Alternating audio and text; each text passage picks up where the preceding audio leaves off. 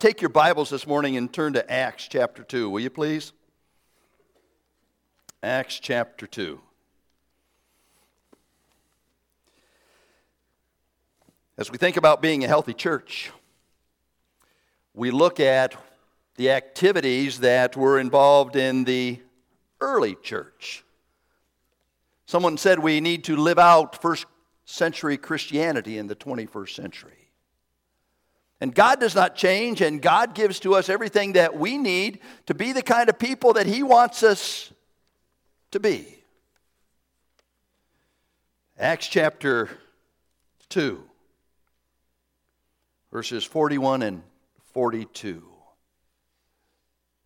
I'm going to put it on the screen behind me because I want to read this passage in unison this morning.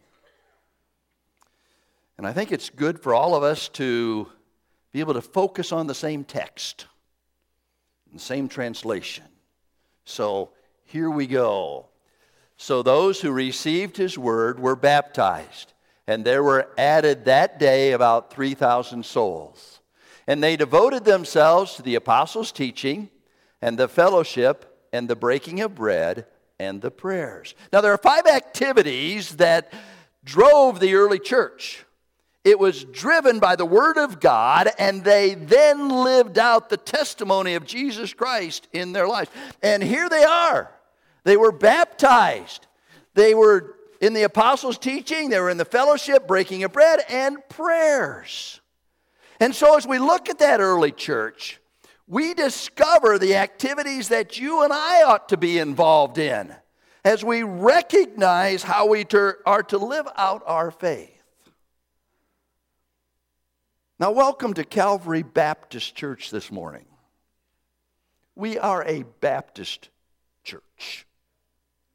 And if you need a reminder about that, I would encourage you to attend CBC 101, where we study some of these in details because this gives to us some biblical truths that identify us as Baptists. Doesn't make us any better than anybody else. Doesn't give us a higher calling than anyone, but this is what identifies us as Baptists.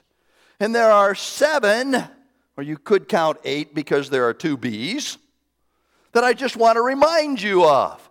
We believe in biblical authority. Amen? The Bible is the Word of God, and that's where it all starts. All scripture is given by inspiration of God and is profitable. And that is our foundation for life and for teaching and for living out the wonder of God in our lives. We also believe in a born again, baptized church membership. We believe in the autonomy of the local church, the priesthood of the believers, two officers, independent soul liberty, separation of church and state, two ordinances. And if I, as I said, if you want to get these in a little more detail, attend CBC 101. The next one is the first part of December. That's my commercial. But we believe in two officers, pastors and deacons. And I am so thankful for our deacons. By the way, gentlemen, current and those who have been elected as deacons, I need to meet with you following this service. I figured I'd put that announcement in right here because I hope you're listening to me. I mean, sometimes we put it at the front and it just kind of goes, right? We believe in two officers, pastors and deacons. And together we serve as leadership of the church. And I am so thankful for the men I am privileged to serve with. We also believe in two ordinances communion and baptism. And this morning we are going to share in those two ordinances. It's not often that we get an opportunity to do this. We are going to see three adults follow the Lord in obedience to believers' baptism. And then we are going to celebrate the given body and the shed blood of the Lord Jesus Christ. And so this morning, I just want to very quickly remind you of what we're going to be doing. Now, there are some that call these ordinances sacraments. And I want to define for you a sacrament because we use the term ordinance, and we do that for good reason. Sacraments are celebrated in formal churches, especially the Catholic Church.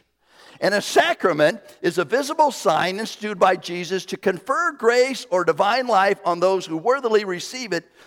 and it is a means for obtaining grace. A sacrament in those institutions becomes part of your salvation. They don't believe in salvation by faith alone and grace alone and Christ alone. And so that is the reason that we do not call these ordinances, communion and baptism, the Lord's table and obedience, sacraments. Now, the sacraments that are celebrated in the Catholic Church are baptism, confirmation, Holy Eucharist, which they would say would be the Lord's table, matrimony, penance, holy order, and extreme unction. Holy order is for those who are going into the priesthood. And extreme unction could be last rites. But it's a means of obtaining grace. We do not have sacraments here at Calvary. Let me define ordinance for you. An ordinance is a ceremony or memorial practiced and commanded by Jesus so that we can publicly identify as believers with the finished work accomplished by Christ. You see the difference there?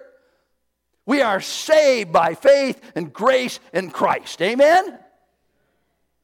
For by grace are you saved through faith, not of yourselves, gift of God, not of works, lest any man should boast. But baptism and communion are ordinances, celebrate in a visible way what God has done for us through his son Jesus Christ. Isn't that great? And it allows us to publicly identify with the accomplished, finished work of Christ. Now, why these two? I think it's important that as we look at these two ordinances, and we're going to do them very quickly this morning, that we recognize that they are practiced by Jesus, commanded by Jesus, and a picture of what Jesus has done. So I want to look at those three areas as we think about baptism and communion. Practiced by Jesus, com- commanded by Jesus, and they picture the accomplished work of Christ. Let's take believers' baptism first.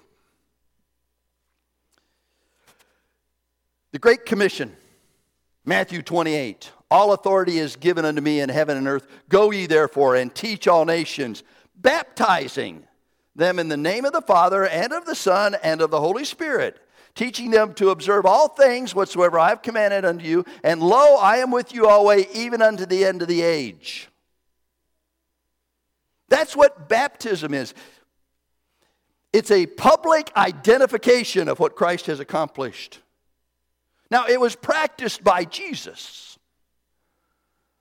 If you go to Matthew's gospel, you have the account where John the baptizer baptized Jesus. And as you read that text, you discover that the Holy Spirit depend, descended on him as a dove, and, and the Father's voice was heard This is my beloved Son, in whom I am well pleased. It identified publicly, at least in that context, who Jesus was and what his relationship was with God the Father. It was commanded by Jesus. Right? I quoted for you the Great Commission go, teach, baptize. Now, the word baptize can be translated disciple, disciple all nations, and it means it's a public identity with Jesus Christ. And baptism is a picture. It's a picture of the death, burial, and resurrection of Christ. Romans chapter 6 says we are buried with him so that we might be raised with him. Now, we believe that baptism is by immersion because that's the picture. When I take someone underneath the water, which I will do in just a few moments, it will picture the death of Jesus Christ. In which you bring them up out of the water, and I have yet not to bring somebody up out of the water. Although I have been offered money, it pictures the resurrection of Christ. Sprinkling does not do that, pouring does not do that. And there are other Bible texts that give to us an understanding that baptism is by immersion, and even the word baptizo. You got that, didn't you? Means to go under or to immerse. Now, because of that picture, we would identify baptism as following salvation. A number of you folks were baptized as youngsters. And following that, you received Jesus Christ as personal Savior. And after you receive Christ as personal Savior, you wanted to publicly identify with the wonder of the relationship now you had with God through His Son Jesus Christ. And you were baptized. Our heritage is called Baptists, and we came out of the Anabaptist. Ana means again. And because in that day, children's infants were baptized, this group of people recognized that once they received Christ, they wanted to publicly identify with Him, so they were baptized, Anabaptists. They were baptized again. That's our heritage. And so as we think about baptism, we see it was practiced by Jesus, it was commanded by Jesus, and the picture is his death, burial, and resurrection. Don't miss that. It's a wonderful thing. Now, what about communion? Communion was practiced by Jesus. And we have the wonder of the Last Supper, the, the Passover meal that celebrated deliverance that God had given to his children out of Egypt. And he brings his disciples together. And they celebrate what God had done in their lives. You say, well, that was Passover, not communion. Jesus told us, as often as we do this, we do it in remembrance of him because we know where our freedom is. And our freedom is in Christ. It was not only practiced by Jesus, but we also find it was commanded by Jesus. Paul says in 1 Corinthians chapter 11 that I delivered unto you that which the Lord delivered to me. On the same night he was betrayed, he took the bread, and we'll look at that passage just a little bit later. And Jesus said, Do this so that you don't forget what I have done for you. Re- recognize that it was my given body, my shed blood that made a difference in your life. And in 1 Corinthians 11, it says, Don't do it without knowing what you're doing because it's a testimony until Jesus comes back. In the picture, the picture is the wonder of what God has done in Luke's gospel, Jesus said, The picture is my given body, given for you. The picture is my shed blood, which is shed for you. Do this in remembrance of me.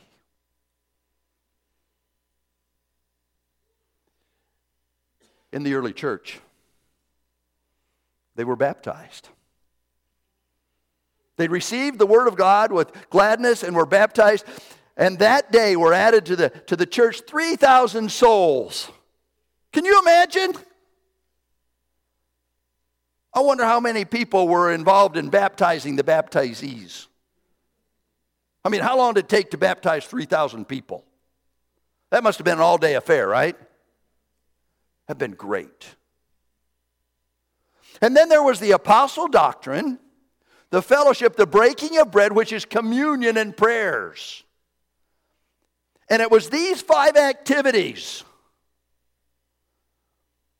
that were benchmarks for that early church.